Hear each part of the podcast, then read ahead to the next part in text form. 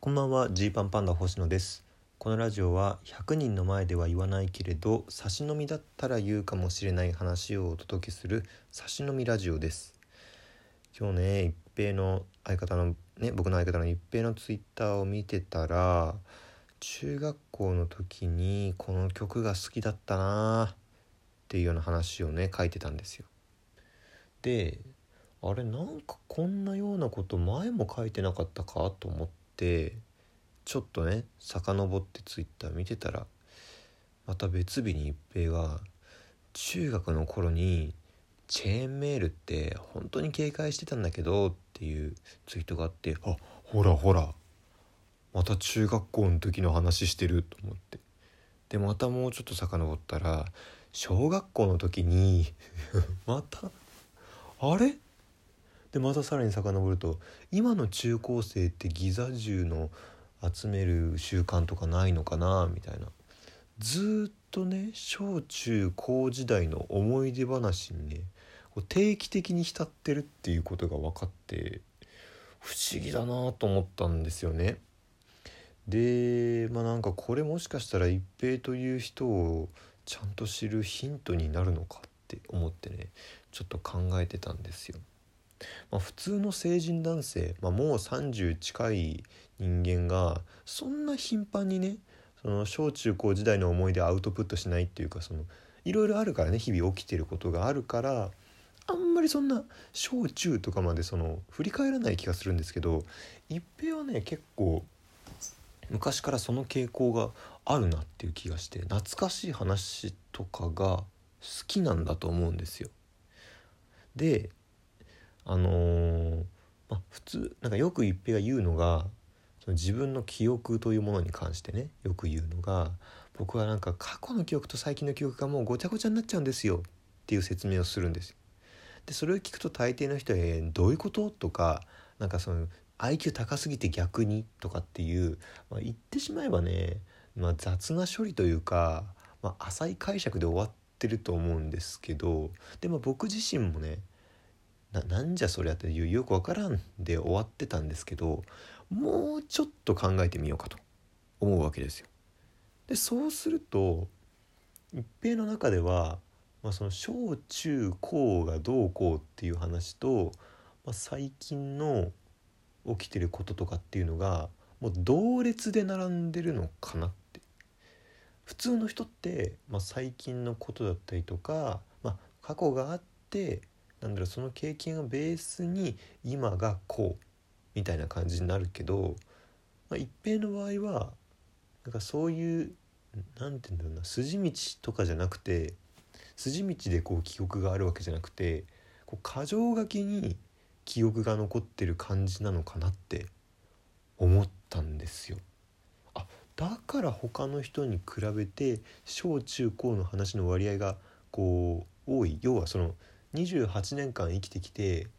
まあ、すごい大げさに言えばその28年分の記憶がこう均等に今頭の中にある状態みたいな。普通の人は最近のことばっかり頭の中にあるけど 一平の場合は、まあ、3歳の頃もあの10歳の頃も20歳の頃も28の今ももう全部入ってるっていうような感じでその全部事細かに覚えてるわけじゃなくてそのなんか脳のキャパシティは記憶のキャパシティは他の人とそんなに変わらないんだけどその搭載してるもののバランスがあの均等にその年代別に均等になってるってことなのかなと思ったんですよ。でそうするとまあちょっと合点がいくかなっていう感じがしててでねそう思うとっていうんでその一平の記憶のなんだろう箇条書き説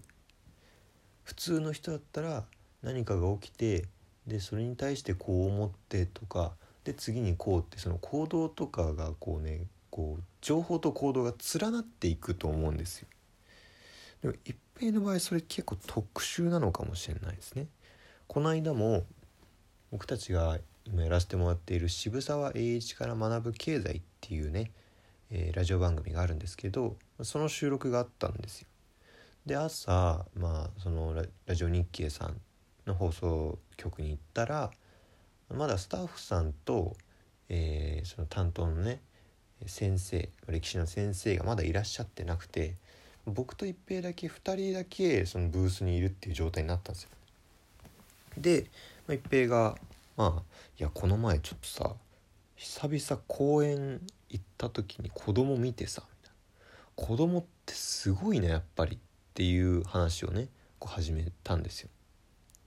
あなんかちょっとエピソードというかまあなんか話したいことあるのかなと思って「どう?」って僕も聞いてて。で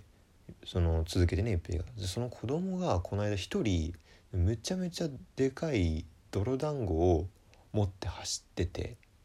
て言ったところでスタッフさんがブースに入ってきたんです「あおはようございます。よろしくお願いします」みたいな感じで「あよろしくお願いします」と。そこで僕たちジーパンパンダ2人だけの会話はまあ終わったわけですよ。でそっから先生も来てじゃあ収録していきましょうか。ってなって。で、えー、収録はですね1回行くと2本撮り？2回分撮るのでまあ、大体2時間ぐらい収録をしてでその後にえっと次回打ち合わせっていうのがあってね、まあ、次回の話をちょっと打ち合わせたりするんで大体まあ3時間弱ぐらいラジオ日記にいて。で終わった後僕と一平はネタ合わせする予定があったんでこうその担当の先生と僕ら2人でラジオ日記のビルを出るわけですけど、まあ、先生はそのまま電車乗るってことで僕らじゃあ近くの喫茶店行きましょうかってことでじゃあお疲れ様でした」ってお別れしたんですね。で僕と一平2人になった瞬間に一平が「でその泥団子を」ってその3時間前のエピソードトークを「で」でつないで続行するっていうね。これすごくないですか？僕びっくりして僕。いや「で」でじゃないのよっていう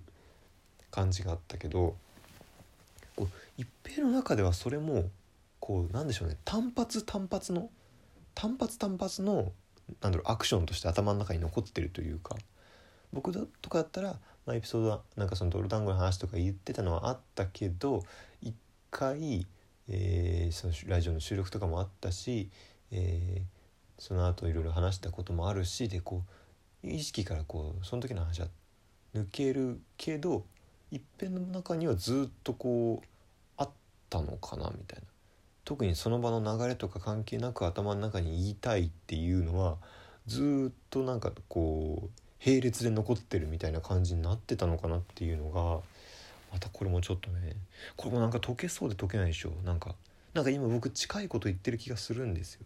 なんかね答えにたどり着けそうなんですけどこうピンポイントの答えは出せないっていう、うん、もどかしさですね。がありますけど。そうだからなんかね一平っていうものを理解するにあたって箇条書きっていうのがキーワードになってるかなって思ってます。